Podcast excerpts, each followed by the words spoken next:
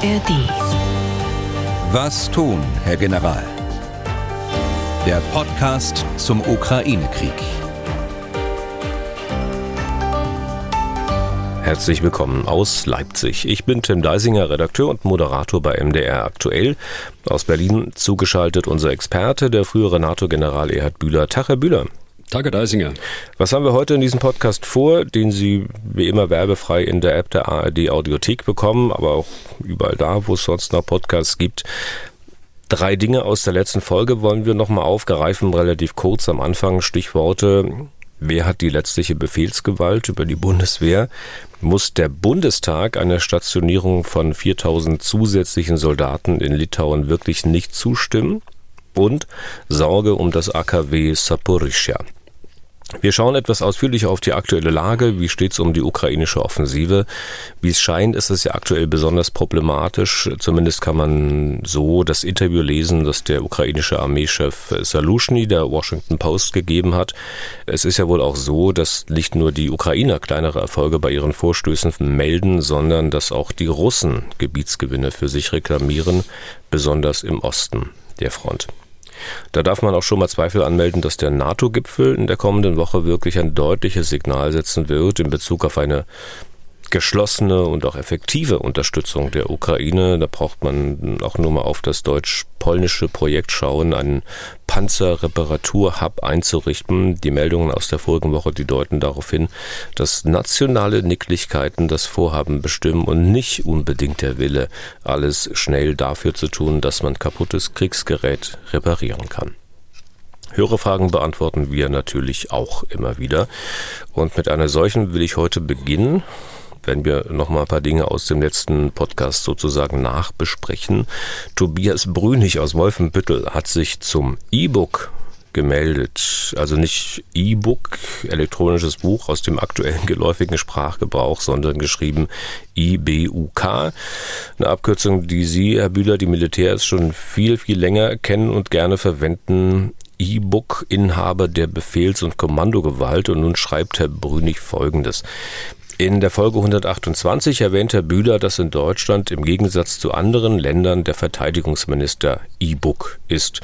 Herr Bühler weiß das zwar, aber vielleicht ist nicht jedem klar, dass im Gott sei Dank noch nie eingetretenen Verteidigungsfall die Befehls- und Kommandogewalt an den Bundeskanzler übergeht, also der Unterschied zu anderen Ländern nur im Friedensfall existiert. Also Zitat Ende. Vielleicht ist es nicht jedem klar, aber den Hörerinnen und Hörern dieses Podcasts vielleicht dann doch. Ich kann mich, Herr Bühler, ziemlich genau erinnern, dass Sie das vor gar nicht allzu langer Zeit, ich weiß jetzt die genaue Nummer der Folge nicht mehr, auch schon mal erklärt haben.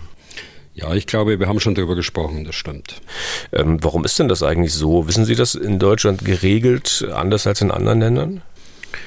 Also zunächst äh, hat Herr Brüning natürlich recht. Äh, das haben wir im letzten Podcast nicht erwähnt, dass die Befehls- und Kommandogewalt, dass die übergeht auf den Bundeskanzler, sobald der Verteidigungsfall eingetreten ist.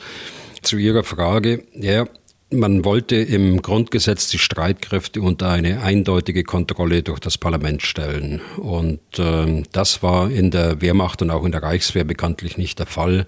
Und so konnte sich dort ein Staat im Staat äh, praktisch entwickeln äh, in den jeweiligen Streitkräften. Das Parlament hat nach unserer Verfassung natürlich die allgemeine parlamentarische Kontrolle über die Bundeswehr als äh, Teil der Exekutive, wie es auch ganz allgemein die parlamentarische Kontrolle über die äh, Regierung, also die Exekutive hat.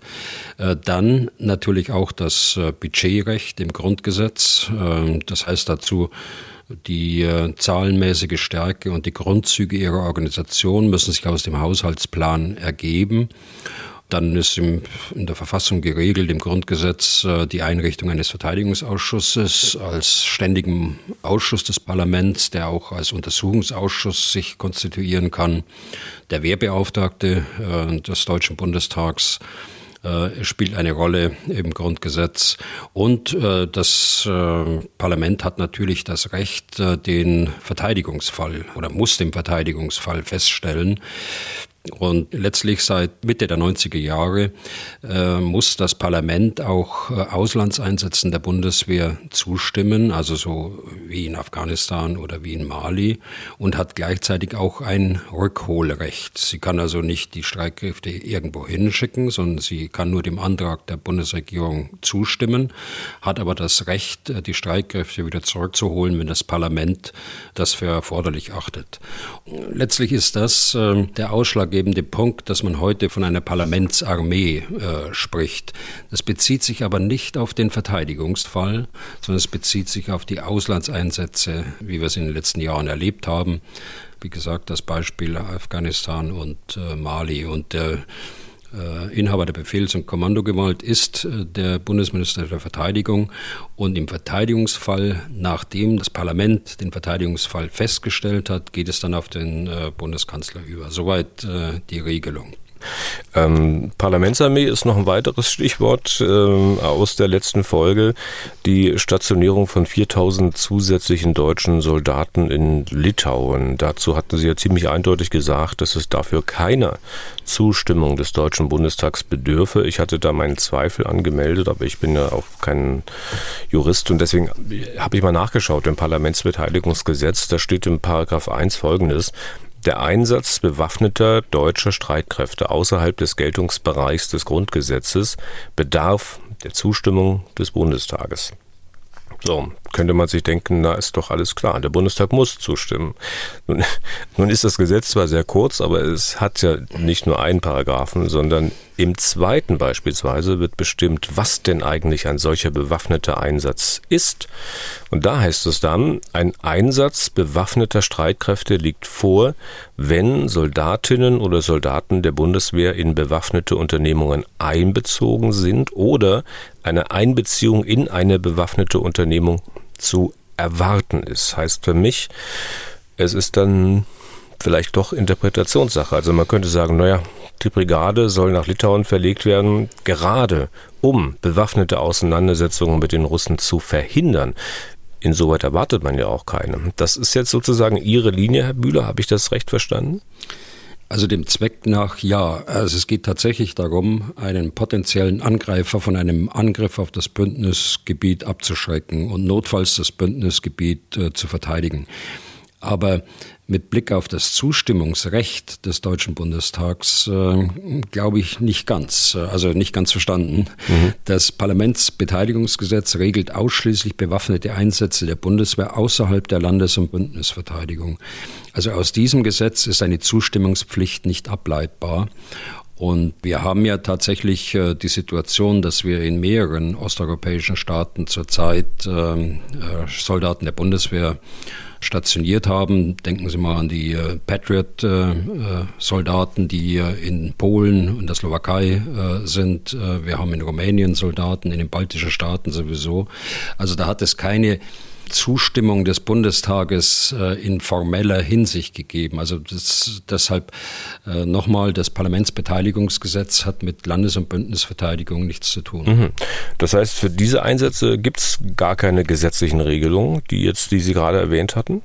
Äh, doch, natürlich äh, gibt es da gesetzliche Regelungen äh, die sind im Grundgesetz aufgeführt, äh, dass äh, die Bundeswehr stellt äh, Streitkräfte zur Verteidigung auf und zusätzlich steht in der Verfassung, dass sich die Bundesrepublik Deutschland dann auch an einem Bündnis beteiligen kann. Und das ist das Konstrukt, das verfassungsrechtliche Konstrukt für die Stationierung von Streitkräften außerhalb der Bundesrepublik Deutschland zur Abschreckung und auch das Konstrukt zur Bündnis Landesverteidigung außerhalb der Landesgrenzen. Mhm.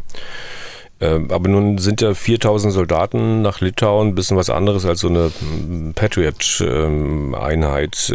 Meinen Sie denn nicht, dass sich das Parlament mit dieser Argumentation, die Sie jetzt gerade genannt haben, vielleicht doch nicht begnügen würde? Also wäre es angesichts der Dimension des Konflikts, auch der Dimension, was den Einsatz betrifft, den möglichen in Litauen, äh, nicht besser, das Parlament von vornherein mit einzubeziehen? Ja gut, äh, qualitativ ist das das Gleiche, denn äh, auch diese äh, gut 300 Soldaten können in bewaffnete Auseinandersetzungen mit äh, hineingezogen werden, wenn Polen äh, durch Raketen angegriffen wird und die Soldaten die, äh, die Raketen abschießen. Also qualitativ, quantitativ ja, natürlich, 4000 ist eine andere Hausnummer als 300, 350. Aber qualitativ ist da äh, kein Unterschied. Zur Frage der Parlamentsbeteiligung. Natürlich kann das Parlament jedes Gesetz, äh, auch das Parlamentsbeteiligungsgesetz ändern. Es kann auch das Grundgesetz ändern mit zwei Drittel Mehrheit. Sofern äh, gibt es jetzt Ausschlusskriterien, sofern nicht Grundprinzipien und äh, Grund- und Menschenrechte in Frage gestellt werden. Und es kann natürlich auch Beschlüsse fassen von sich aus, um die Regierung zu einem bestimmten Handeln oder auch Nichthandeln aufzufordern. Aber es gibt keine Zustimmungspflicht äh, wie bei den Auslandseinsätzen äh, der letzten Jahrzehnte aus verfassungsrechtlicher Sicht. Okay. Dann haben wir das jetzt hoffentlich aber, auch. Aber, ja? Herr Deisinger, lassen Sie mir noch eins dazu sagen. Äh, natürlich kann es aus politischer Sicht geboten sein, den Bundestag mit der Stationierung der Truppen in Litauen zu befassen oder dass der Bundestag von sich aus sagt, er befasst sich damit und äh, fasst einen unterstützenden Beschluss oder äh, welchen Beschluss auch immer. Okay, also haben wir das hoffentlich geklärt und dann noch äh, die dritte Sache aus der letzten Folge, die Lage am Atomkraftwerk Saporischia. Dazu haben wir eine Mail bekommen von Christian Eggert mit dem Hinweis, dass wir ja quasi nur einen möglichen russischen Angriff auf das AKW behandelt hätten. Ich will auch mal vorweg sagen, also wenn ich die Mail von Herrn Eggert in Gänze lese, dann scheint er mir wirklich weit entfernt davon zu sein, jetzt äh, russischer Propaganda zu glauben oder nachzuhängen. Das sage ich, weil es ja immer wieder Leute gibt, die derlei Fragen, die er hat, äh, gleich abtun und in eine bestimmte Ecke stellen. Also, er schreibt unter anderem Folgendes. Kurzes Zitat. Was wäre denn, wenn die Ukraine einen weiteren Angriff auf das AKW startet und es als False Flag Attack den Russen in die Schuhe schiebt. Zitat Ende. Herr Eggert nimmt Ihre Argumentation, Herr Bühler, dann schon ein bisschen vorweg. Also, ja, warum sollte die Ukraine sowas machen? Eigenes Land verseuchen, eigene Streitkräfte, Verlust der Unterstützung durch den Westen und so weiter. Und er erläutert dann seine Gedanken dazu, da kommt vieles zusammen. Die äh, Nord Stream-Ermittlungen, die würden in Richtung Ukraine deuten. Die Gegenoffensive würde alles andere als nach Plan laufen. Die Munition Munitionsreserven des Westens stark eingeschränkt. Immer mehr würde in den Medien von Verhandlungen gesprochen. Und dann schreibt er, Zitat, es wäre doch auch möglich, dass die Ukrainer in einer Art Verzweiflungstat versuchen, das AKW einzunehmen oder zu sprengen. Zitat Ende. Vielleicht soweit erstmal, Herr Bühler. Zu den weiteren Gedanken von Herrn Eckert äh, kommen wir vielleicht gleich noch. Er hat ja auch aufgelistet, welche Vor- und äh, Nachteile es für die eine oder andere Seite hätte. Also Herr Eggert hat natürlich recht, wenn er meine Gedanken dazu vorwegnimmt. Äh, also warum sollte die Ukraine das tun? Aber da kommen wir ja gleich noch drauf. Die Nord Stream-Ermittlungen würde ich allerdings nicht als Indiz nehmen. Selbst wenn die Ermittlungen äh, in Richtung Ukraine deuten, hier haben wir noch keine offizielle Aussage dazu. Da haben wir nur äh, Presseberichterstattung mit einzelnen Schnipseln, die da aus den Ermittlungen herausgegeben worden sind. Aber da gibt es noch nichts äh, Offizielles. Also selbst wenn die Ermittlungen dort in Richtung Ukraine deuten, heißt es ja noch lange nicht, dass auch staatliche Stellen in der Ukraine das veranlasst haben. Also insofern würde ich das nicht als Hinweis äh, für andere, für das Szenario Saporischschja nehmen.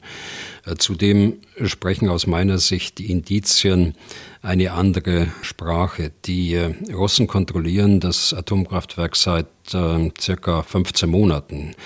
Um das Kraftwerk herum äh, sind äh, viele russische Soldaten stationiert. Einige Zahlen gehen bis zu mehreren tausend Soldaten, die dort stationiert sind auf dem großräumigen Gelände. Wer sonst sollte in der Lage sein, eine nukleare Katastrophe durch Sprengung der Dämme, äh, des Kühlsees, oder der Reaktoren selbst herbeizuführen. Und dazu kommen einige andere Indizien, die äh, die Ukraine besorgt machen. Die äh, russische Gesellschaft Rosatom, die das Atomkraftwerk übernommen haben von den Ukrainern, haben das Kraftwerk verlassen mittlerweile. Die Bedienungsmannschaften der Ukraine äh, mussten einen russischen Pass beantragen. Ohne einen solchen haben sie schon seit Monaten keine Zutrittsberechtigung mehr zu ihren Arbeitsplätzen. Und dazu kommt, dass die Russen den ukrainischen Bedienungsmannschaften mit russischem Pass äh, jetzt erlaubt haben, in dieser Woche die Arbeit einzustellen und das Kraftwerk zu verlassen.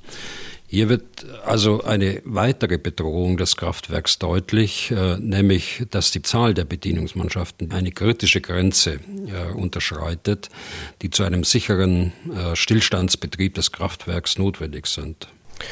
Ähm, Herr Eggert meint auch, dass die Ukraine, so nimmt er das wahr, selbst die Angst vor einer solchen False Flag Operation schüren würde. Ich zitiere nochmal aus der Mail.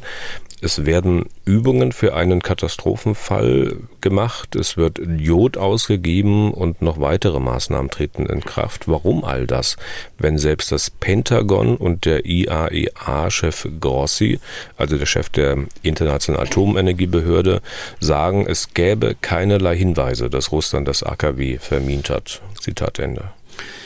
Also ich glaube, die ukrainischen Behörden sind zu Recht besorgt und deshalb haben sie ja schon seit äh, Monaten veranlasst, dass äh, beispielsweise Jod ausgegeben wird oder dass für den Katastrophenfall äh, geübt wird. Auch die internationale Atomenergiebehörde, äh, auch Herr Grossi selbst, sind ja sehr besorgt, er war oft genug da. Wenn er jetzt sagt, es gibt keine Hinweise für eine Verminung des Atomkraftwerks mit Sprengstoff, dann ist das auf den ersten Blick zwar beruhigend, aber man muss sich schon die Frage stellen, kann er das wirklich in vollem Umfang erkennen? Zweifel bleiben da sicher bei den ukrainischen Behörden, insbesondere was äh, den Kühlsee und äh, die Dämme des Kühlsees angeht. Und wie gesagt, Herr Eggert, listet Vorteile, Nachteile auf für den Fall, die Ukrainer würden das tun, aber auch für den Fall, dass es die Russen tun, also Sprengung oder Angriff auf das Kraftwerk. Herr Bühler, Sie kennen die ganze Mail, ich habe die Ihnen geschickt, äh, auch diese Auflistung. Ich kann das jetzt wirklich nicht alles vorlesen, aber Sie können vielleicht mal auf den einen oder anderen Punkt von Herrn Eggert ein bisschen näher eingehen. Hm. Ja, er hat das ja wirklich gut gemacht. Äh, er geht äh, erstmal davon aus, es könnte die Ukraine äh, machen und dann Vorteile, Nachteile. Und dann geht er davon aus, es könnte Russland machen, auch mit Vorteilen, Nachteilen. Wenn ich nur mal auf die Nachteile schaue, wenn also die Ukraine Urheber wäre, äh, wofür eigentlich nicht spricht, denn sie haben ja keinen Zutritt, äh, wie ich gerade schon gesagt habe.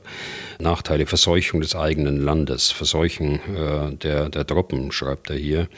Definitiv Rückhaltsverlust durch den Westen. Und ich würde noch eins dazu nehmen, die Energiesicherheit.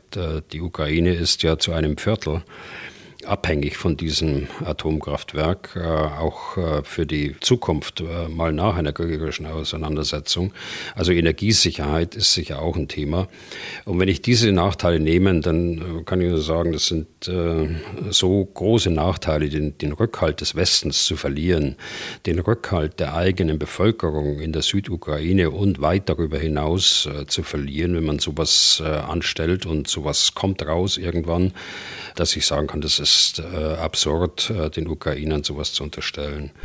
Auf der anderen Seite, wenn ich die Nachteile, die Herr Eggert aufführt, äh, sollte Russland das veranlassen, äh, die sind natürlich genauso äh, gravierend. Eigene Truppen, äh, eigenes annektiertes Land. Saporischschja ist ja nach, dem, nach der Vorstellungswelt der Russen jetzt Russland. Dann Rückhaltsverlust durch Partnerländer, zum Beispiel China und andere. Äh, Selbstschwächung, da Russland momentan besser dasteht als die Ukraine. Ja, äh, besser dasteht, äh, weil sie 20 Prozent der Ukraine besetzt haben. Das habe ich jetzt noch dazu gefügt. Auch hier sind die Nachteile natürlich so gravierend und das Ausmaß einer äh, Katastrophe wäre so schlimm für Russland wie auch für die Ukraine und darüber hinaus in Europa, äh, dass ich nicht glaube, dass auch ähm, die russische Führung ernsthaft äh, überlegt, ein solches Atomkraftwerk in irgendeiner Art und Weise so zu schädigen, dass es äh, zu einer großen Katastrophe kommt. Also da äh, mag ich nicht daran glauben. Allerdings ein Restrisiko besteht. Das haben wir beim Damm von Karkowka auch gesehen, wenn das äh, örtlich äh, gemacht wird äh, von, von Leuten, die äh, diesen großen Blick dann nicht haben darauf, dann da besteht immer ein Restrisiko. Deshalb wäre die beste Lösung, das, was Herr Grossi schon lange vorschlägt, dass man eine Zone herumschafft, eine demilitarisierte Zone um das Atomkraftwerk, um solche Vorfälle auszuschließen. Und dann noch ein letzter Punkt von Herrn Eggert.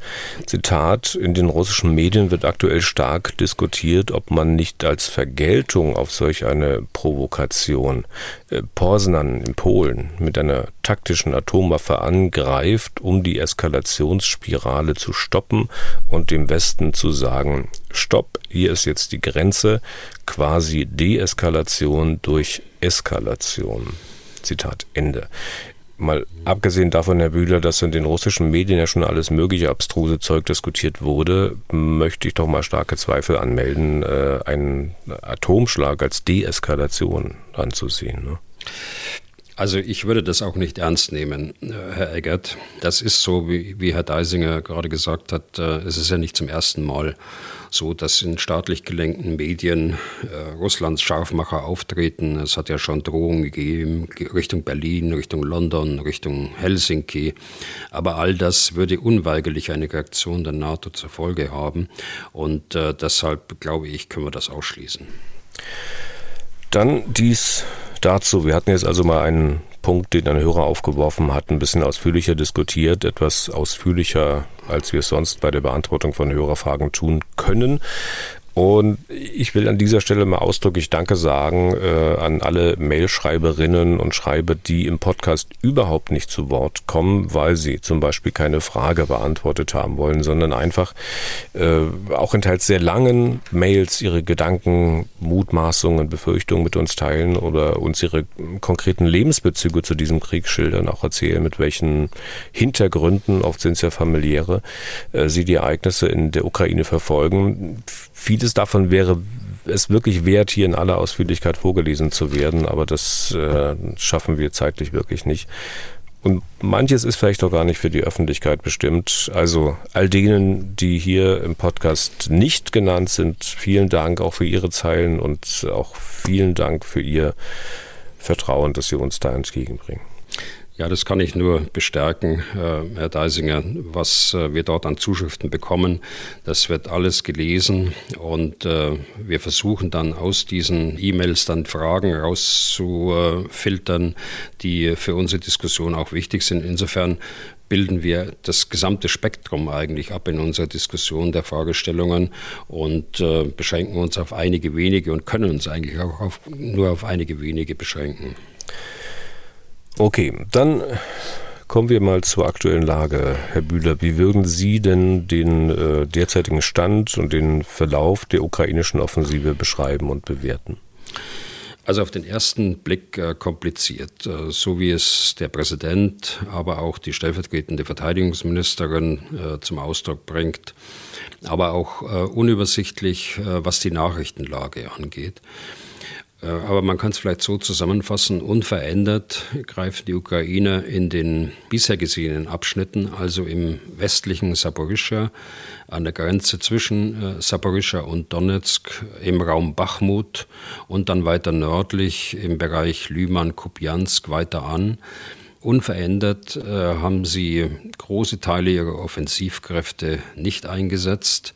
Unverändert aber auch, jetzt gehe ich äh, schon mal wieder zu den Russen äh, mit rüber, unverändert äh, sind sie aber auch jede Nacht dem Beschuss von Raketen äh, der Bedrohung durch Drohnen, äh, Marschflugkörpern ausgesetzt. Also hier hat sich nichts verändert, wie der Angriff auf Sumi gezeigt hat, aber auch Angriffe auf äh, Odessa, auf Kiew äh, in den letzten Tagen wieder und auf andere Städte ukraineweit.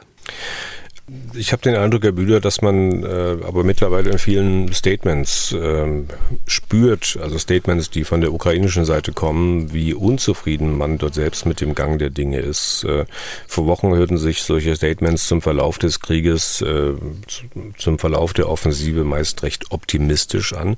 Davon ist jetzt nicht mehr so viel zu lesen, oder wie sehen Sie das? Also ich sehe da schon weiter eine große Zuversicht, äh, aber die Erwartungen waren eben auch in der Ukraine groß, äh, dass es schneller gehen kann. Aber, aber das durfte man ehrlicherweise angesichts der massiven Verteidigungsvorbereitungen äh, der russischen Armee nicht erwarten. Wenn wir auf Äußerungen von dem Oberbefehlshaber der ukrainischen Streitkräfte schauen, Salushny, da um ihre Formulierung aufzugreifen, ähm, sieht Zuversicht dann nicht ein bisschen anders aus? Ich meine, der hat ein Interview gegeben äh, für die Washington Post und dort hat er seinem Ärger mal so richtig Luft gemacht. Aber er hat ja nicht im Wesentlichen die Schwierigkeiten benannt, sondern auf diejenigen geschimpft, die weltweit das Geschehen vielleicht mit einer gewissen Erwartungshaltung verfolgen. Also da fühlte er sich richtig bemüßigt zu erklären, dass das keine Show sei, bei der man Wetten abschließe. So richtig, Herr Bühler, ist mir ähm, nicht klar, wer der Adressat dieses Vorwurfs sein soll. Also ich kenne zumindest niemanden, der diesen Krieg in der Art wahrnimmt, wie Salushny das beschrieben hat. Also ich habe das Interview gelesen in der Washington Post. Es ist im Internet frei zugänglich. In der Tat äh, wirkt er angespannt, äh, aber wer will ihm das verdenken? Er trägt eine große Verantwortung und äh, hohe Erwartungen sind auf ihn persönlich auch äh, gerichtet. Und äh, da würde ich jetzt ein bisschen widersprechen. Es gibt weltweit schon äh, genügend Stimmen, die unter dem Tenor die erste Phase der Offensive ist gescheitert, eine Bewertung vornehmen, äh, die jetzt noch gar nicht möglich ist. Äh, und ich glaube, dass das die Zielrichtung ist von Salushny. Ich will es mal an drei Dingen festmachen. An was misst man eigentlich eine solche Aussage, dass die erste Phase gescheitert ist? Um das sagen zu können, muss man ja die Ziele und die Planungen dieser ersten Phase kennen. Tut man aber nicht. Man nimmt äh, eine gewisse Absicht an, äh, trägt Schnipsel aus äh, dem taktischen Geschehen zusammen, baut sich daraus ein größeres operatives Bild und nimmt dazu Referenzen aus angeblicher Doktrin und was in den Lehrbüchern steht. Zweitens, man kommentiert und bewertet also wie von der Seitenlinie aus, ohne die wahren Planungen, ihre Annahmen, äh, die auftauchenden Friktionen tatsächlich zu kennen. Äh, man könnte meinen, es werden hier Sportereignisse kommentiert. Es ist aber kein Sport. Das ist ein existenzieller Kampf um Leben und Tod. Das ist von der Sache her, aber auch dann unter ethisch und moralischen Perspektive nicht zulässig, solche Vergleiche überhaupt zu zielen und äh, gar Bewertungen abzuleiten. Und äh, vielleicht der dritte Punkt, es ist überhaupt nichts Neues, dass äh, Operationsplanung äh, manchmal bedeutet das, sobald äh, die Operation begonnen hat, also hier in diesem Fall die Offensive, dass diese Planungen Makulatur sind. Dazu entwickelt man äh, im Vorgriff auf solche Situationen Alternativplanungen, äh, die dann zum Tragen kommen, wenn der erste Versuch nicht äh, die gewünschte Wirkung zeigt. Äh, ich glaube, das ist der Hintergrund der Gedanken von General Salushny, die er da äußert in seinem Interview. Man muss wissen, dass ein solcher Oberbefehlshaber eine ganze Abteilung in seinem Hauptquartier hat, die die Informationslage, die Medien, wer sagt hier was, äh, worüber und mit welchem äh, Unterton, mit welcher Bewertung, die diese Medien auf täglicher Basis äh, auswertet und ihm zur Kenntnis bringt. Und ähm, ich glaube, dass das äh, der Anstoß war, äh, in diesem Interview dann auch mal seinen Ärger ein bisschen Luft zu hm. lassen. Aber Sie sagten, Sie spüren schon Zuversicht aus den Äußerungen der Ukrainer. Ähm, aus diesem Interview von Herrn Saluschny, äh, können Sie da irgendwie Zuversicht rauslesen? Ja, ich denke schon. Ich habe aber gerade schon gesagt, dass, äh, dass er da ein bisschen äh, Luft ablässt und äh, seinen Ärger dort artikuliert. Aber ich glaube schon, dass er eine Grundzuversicht hat mhm. in seine Planungen. Er kennt sie ja im Gegensatz zu uns allen, die das von der Seitenlinie aus kommentieren. Okay. Bleiben wir nochmal beim Interview von Saluschny. Hat ja auch Vorwürfe an den Westen erhoben und das ist seine eigentliche Begründung, warum die Offensive stockt, nämlich der Westen liefert nicht genügend und auch nicht die richtigen Waffen. Und ausreichend Munition liefert er auch nicht. Sind das die Gründe, warum die Ukrainer nicht schon viel weiter sind? Er sagt ja nicht, dass die Offensive stockt. Das habe ich jetzt nicht rausgelesen. Er kritisiert diejenigen, die die Planungen nicht kennen, seine Planungen und äh, die Planungen eines ganz engen Kreises äh, in der Ukraine, aber äh, Erfolge oder Misserfolge erkennen wollen. Also was die Waffen angeht, und das ist dann eben der, der zweite Teil, äh, in dem er dann fortsetzt, also wenn er das schon äh, kommentiert in diese Richtung, dass wir nicht erfolgreich sind, dann lass uns doch auf die Waffen schauen. Ne? Und äh, da hat er natürlich einen Punkt. Wir haben äh, über ein Jahr lang gesprochen über, über gepanzerte Fahrzeuge, Schützenpanzer und Kampfpanzer. Wir sprechen seit Mai letzten Jahres, ist mittlerweile auch über ein Jahr her, über Flugzeuge, da hat sich noch gar nichts getan. Die Panzer sind seit Ende März März. Äh, das ist gerade mal drei Monate her. Und äh, nun werden sie eingesetzt äh, in dieser Offensive. Also da hat er schon einen Punkt, dass wir uns lange schwer getan haben, im Westen die Ukraine mit genau den Waffen hm, auszustatten, die sie jetzt für ihre Offensive auch braucht. Hm. Dann nur mal als Verständnisfrage eingeschoben, weil Sie auch mehrfach gesagt haben, wenn die eigentliche Offensive läuft, dann werden wir das schon sehen. Läuft sie denn? Ja, sie läuft in einer ersten Phase. Und die wird so lange dauern, bis die Voraussetzungen geschaffen sind, äh, um einen Durchbruch zu wagen oder zu erzielen. Und äh, das kann Wochen noch so gehen. Das heißt, äh, es hieß, vor einiger Zeit war ja mal von Frühjahrsoffensive die Rede. Na, jetzt haben wir bald schon Mitte Juli. Äh, weiß nicht, wie wir sie denn am Ende des Jahres nennen. Haben Sie denn mit Ben Hodges schon mal wieder reden können? Der war sich ja sicher, dass die Ukraine ihr ganzes Territorium befreien kann, inklusive Krim. Zunächst ging er, ich glaube, vom Frühsommer dieses Jahres aus. Dann hat er es auf den Herbst geschoben. Meinen Sie, er immer noch so optimistisch? Also ich habe jetzt kürzlich nicht mit ihm gesprochen, aber ich bekomme das natürlich mit, wenn er äh, hier in den Medien auftaucht und äh, wenn er sich äh, auch schriftlich irgendwie äußert. Ich meine mich erinnern zu können, dass er gesagt hat, bis zum Sommer sind die Voraussetzungen geschaffen und dann könnte die Lage eintreten, dass die Russen bis Herbst die Krim aufgeben müssten, weil die dort stehenden Truppen nicht mehr versorgbar sind. Das ist ja seine These. Das setzt voraus, dass der ukrainische indirekte Ansatz, also der, der Kampf gegen die russischen Versorgungslinien in der Tiefe und der Kampf gegen die Logistik weiterhin erfolgreich läuft, äh, möglicherweise intensiviert werden kann und dadurch die Russen äh, an der Front Probleme bekommen. Und dazu braucht man, und das hat er ja auch immer als These gesagt, dazu braucht man weiterhin Waffen mit entsprechender Reichweite. Und inwieweit der Westen noch mehr tun kann und wird, das werden wir ja dann vielleicht äh, nächste Woche auf dem NATO-Gipfel sehen. Laut Ukraine verschleppt man ja hier nun sogar die Ausbildung von F-16-Piloten. Können Sie denn diesen Vorwurf nachvollziehen? Also jetzt weiß ich jetzt nicht, äh, wer das gesagt hat. Äh, ich habe ja gerade schon gesagt, dass wir uns ein Jahr Zeit gelassen haben knapp, um überhaupt zur Entscheidung zu kommen, äh, eine F-16-Koalition aufzubauen. Aber es dauert natürlich bei der Umsetzung jetzt äh, nach dieser Entscheidung. Aber soweit ich weiß, äh, könnte die Ausbildung in Dänemark jetzt beginnen. Aber es wird natürlich Monate dauern, bis sich das dann tatsächlich in der Ukraine bemerkbar macht. Ich hatte vorhin gefragt, äh, ob die Dinge, die Saluschny gesagt hat, äh, wirklich die Gründe sind, dass es so langsam vorangeht. Ich will da noch mal ganz kurz ansetzen.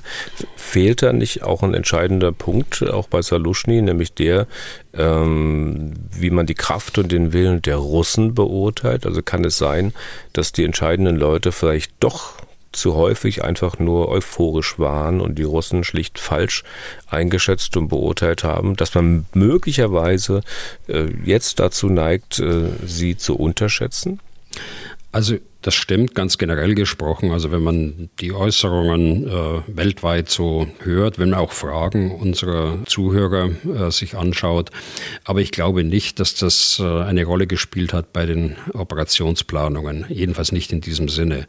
Das wäre ja ein äh, Prinzip Hoffnung, dass die Russen wie im Herbst bei Kharkiv und Luhansk einfach davonlaufen. Das könnte äh, natürlich sein, äh, örtlich, aber das muss es eben nicht. Aber auf einer solchen Grundlage äh, kann man keine Planungen aufbauen und das ist sicher auch so nicht geschehen. Der ukrainische Generalstab hat ja die Verteidigungsstellungen und die Vorbereitung äh, der Russen besser gesehen, als jeder Beobachter von außen sehen kann. Okay, dann äh, schauen wir uns das mal im Konkreten aktuell an. Also beginnen wir mal bei den Russen. Es ist ja beileibe äh, offenbar nicht so, dass die nur in ihren Stellungen hocken und versuchen, sich gegen angreifende Ukraine zu wehren. Die Russen rücken ihrerseits offenbar auch vor, wenn auch nur genauso punktuell wie die Ukraine. Oder habe ich das falsch gesehen? Nein, das äh, sehen Sie natürlich nicht falsch. Die Russen sind erfolgreich in der strategischen Verteidigung insgesamt, an der gesamten äh, Frontlänge und sie haben auch einige taktische äh, Erfolge. Wenn ich da nur denke, dass sie vorgeben, den, den Brückenkopf, der da gegenüber von Cherson vor einigen Tagen eingerichtet worden ist äh, von ein paar Dutzend äh, Infanteristen, dass sie den äh, so bekämpft haben, dass sich die Ukrainer zurückziehen mussten. Das scheint nicht zu stimmen im Übrigen, aber sie haben dort sehr viel Energie und sehr viel Waffen auch eingesetzt, bis hin zu einer ballistischen Rakete auf die äh, Brücke dort und äh, Panzer äh, sind eingesetzt worden, Artillerie ist eingesetzt worden.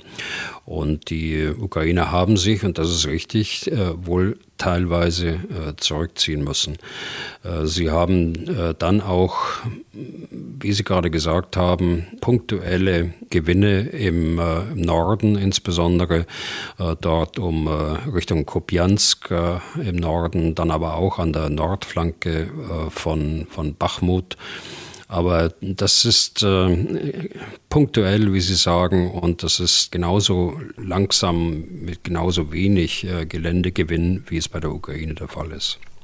Warum rücken denn die Russen dort vor, wo sie es tun? Also nur weil sie es können, weil die Ukrainer dort vergleichsweise schwach sind oder ähm, können sie da einen größeren Plan erkennen?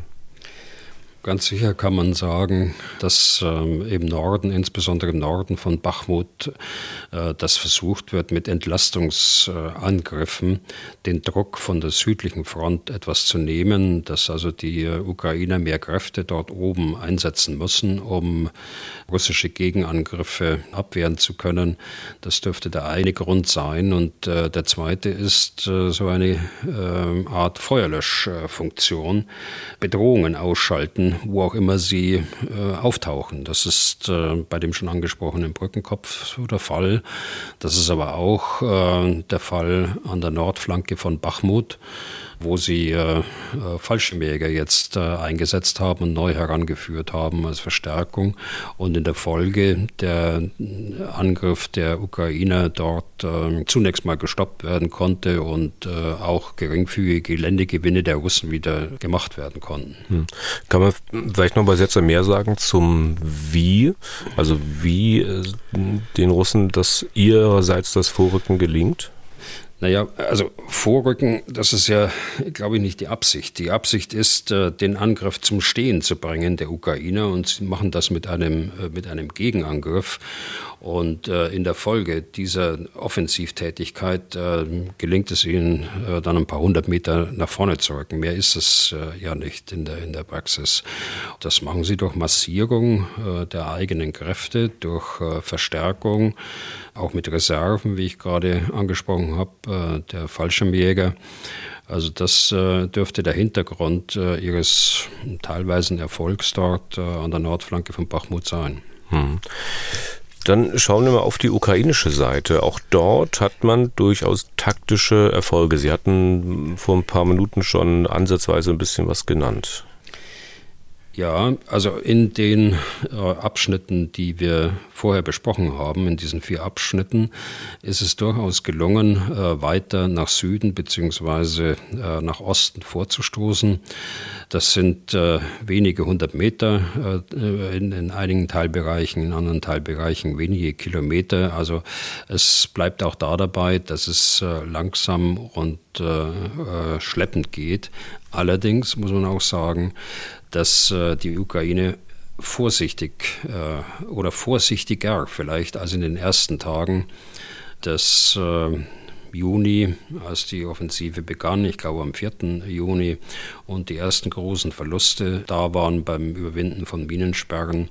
Da gibt man wesentlich vorsichtiger jetzt um, damit man die Verluste möglichst gering hält. Hm, auch hier die Frage, ob erkennbar ist, welchem größeren operativen Plan diese Offensivaktionen folgen könnten? Nein, das können Sie jetzt noch nicht erkennen. Sie, wir haben diese vier äh, Bereiche, in denen zurzeit Offensivhandlungen äh, stattfinden der Ukraine.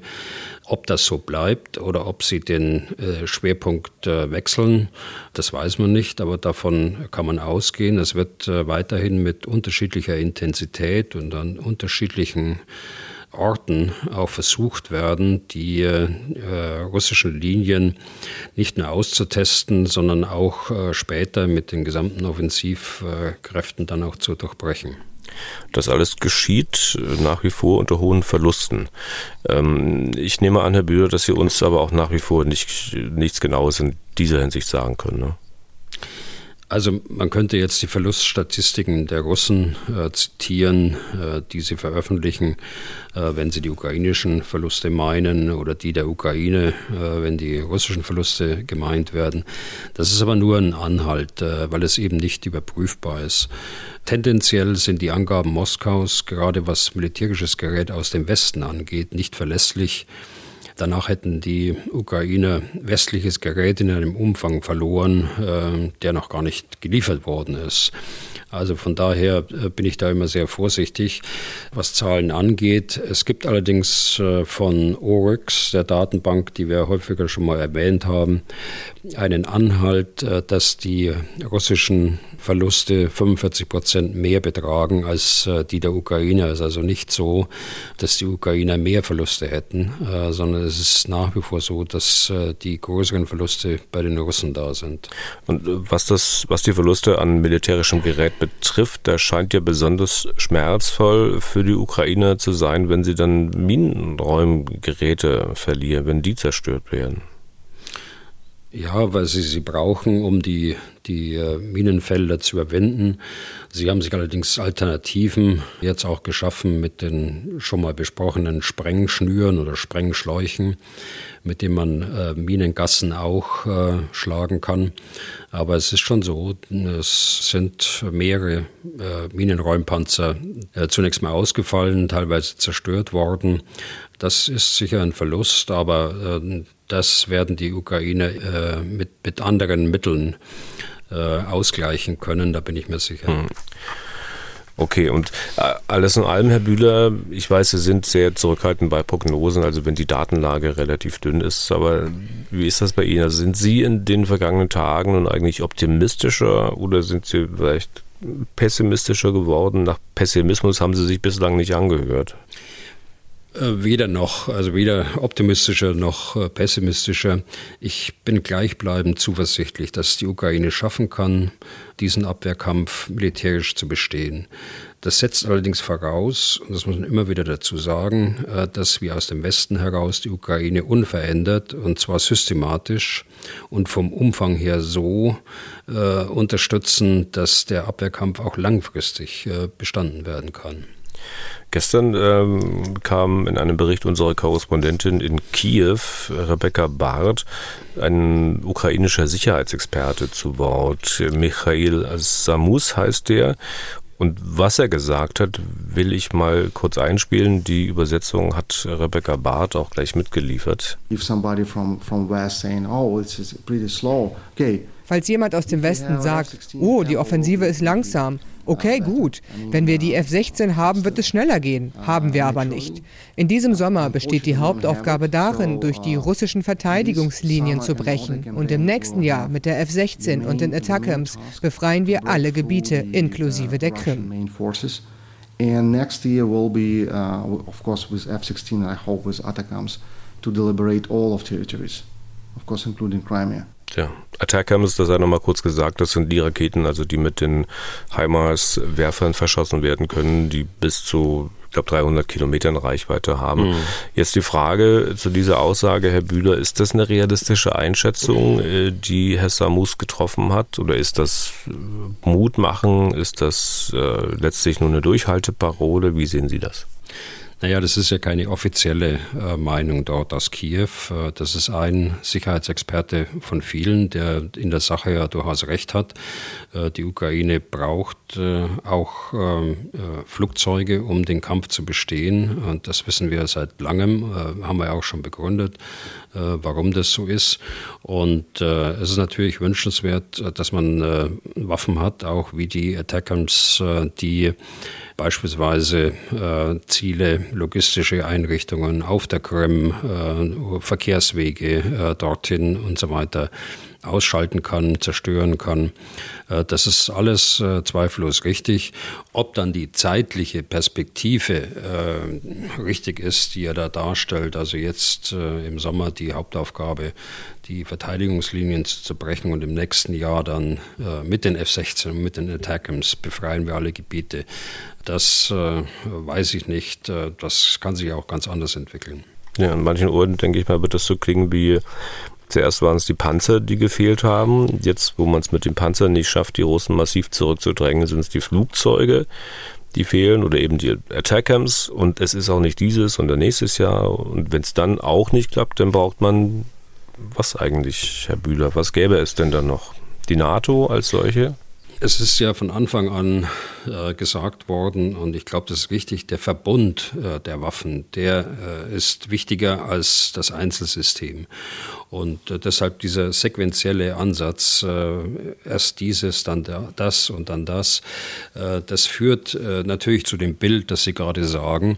Das hat, macht aber militärisch keinen Sinn, sondern militärisch macht nur Sinn, Waffensysteme im Sinne der Operationsplanung und äh, dann im Verbund auch zu sehen. Was gäbe es noch? Äh, die NATO als solches? Äh, nein, ganz sicher nicht. Äh, die NATO als Ganzes würde da nicht eingesetzt werden in der Ukraine. Jedenfalls ist das meine Position. Da sollten wir dabei bleiben, dass wir keine Kriegspartei werden aus den bekannten Gründen.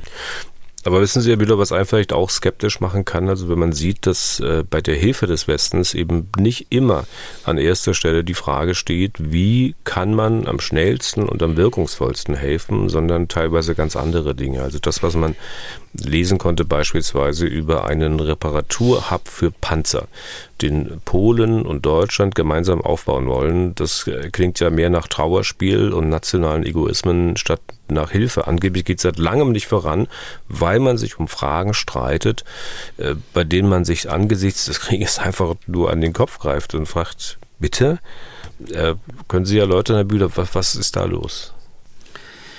Die äh, Verteidigungsminister der Ukraine, Polens und Deutschland haben Ende April, glaube ich, schon ein, eine Absichtserklärung unterzeichnet, dass ein Reparaturbetrieb in Polen aufgebaut wird nach dem Vorbild äh, eines Reparaturbetriebs in der Slowakei, der existiert schon und äh, auch in Rumänien.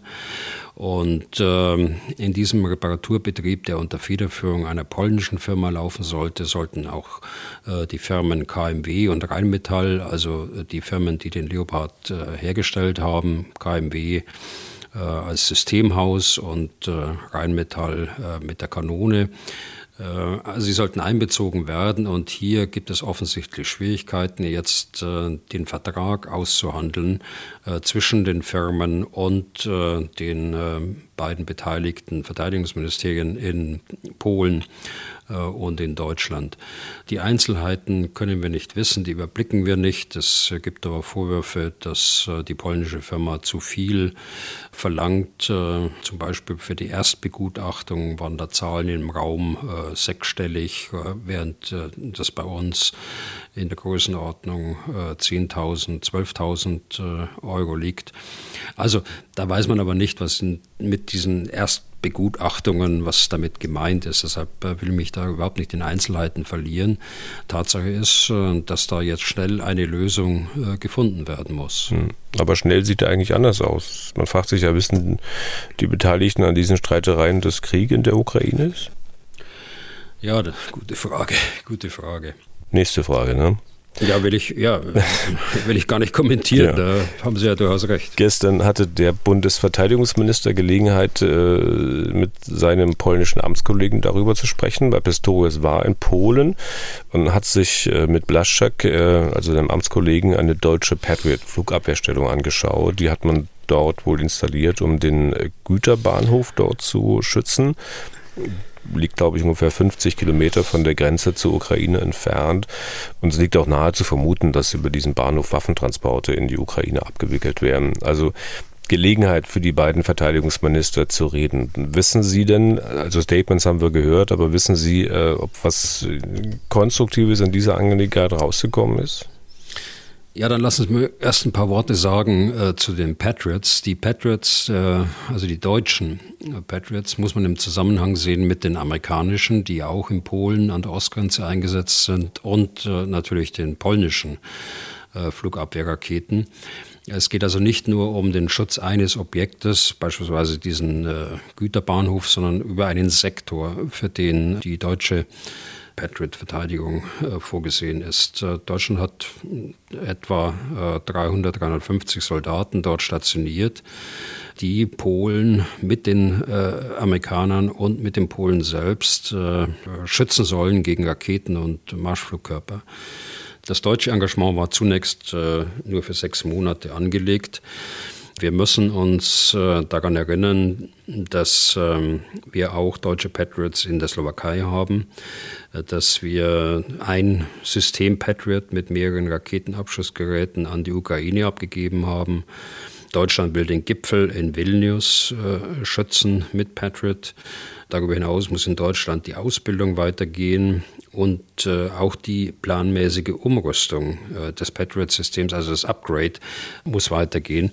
Man kann sich also, das will ich nur an dieser Stelle nochmal sagen, man kann sich also den Spagat vorstellen und die Belastung, die daraus resultiert die von der Flugabwehrraketentruppe der Luftwaffe zurzeit äh, bewerkstelligt werden muss. Nun wollen die Polen gerne, dass die äh, Stationierung der Patriots äh, verlängert wird. Das macht aus operativen Gründen ja Sinn, aber ich habe gerade schon die Belastung angesprochen.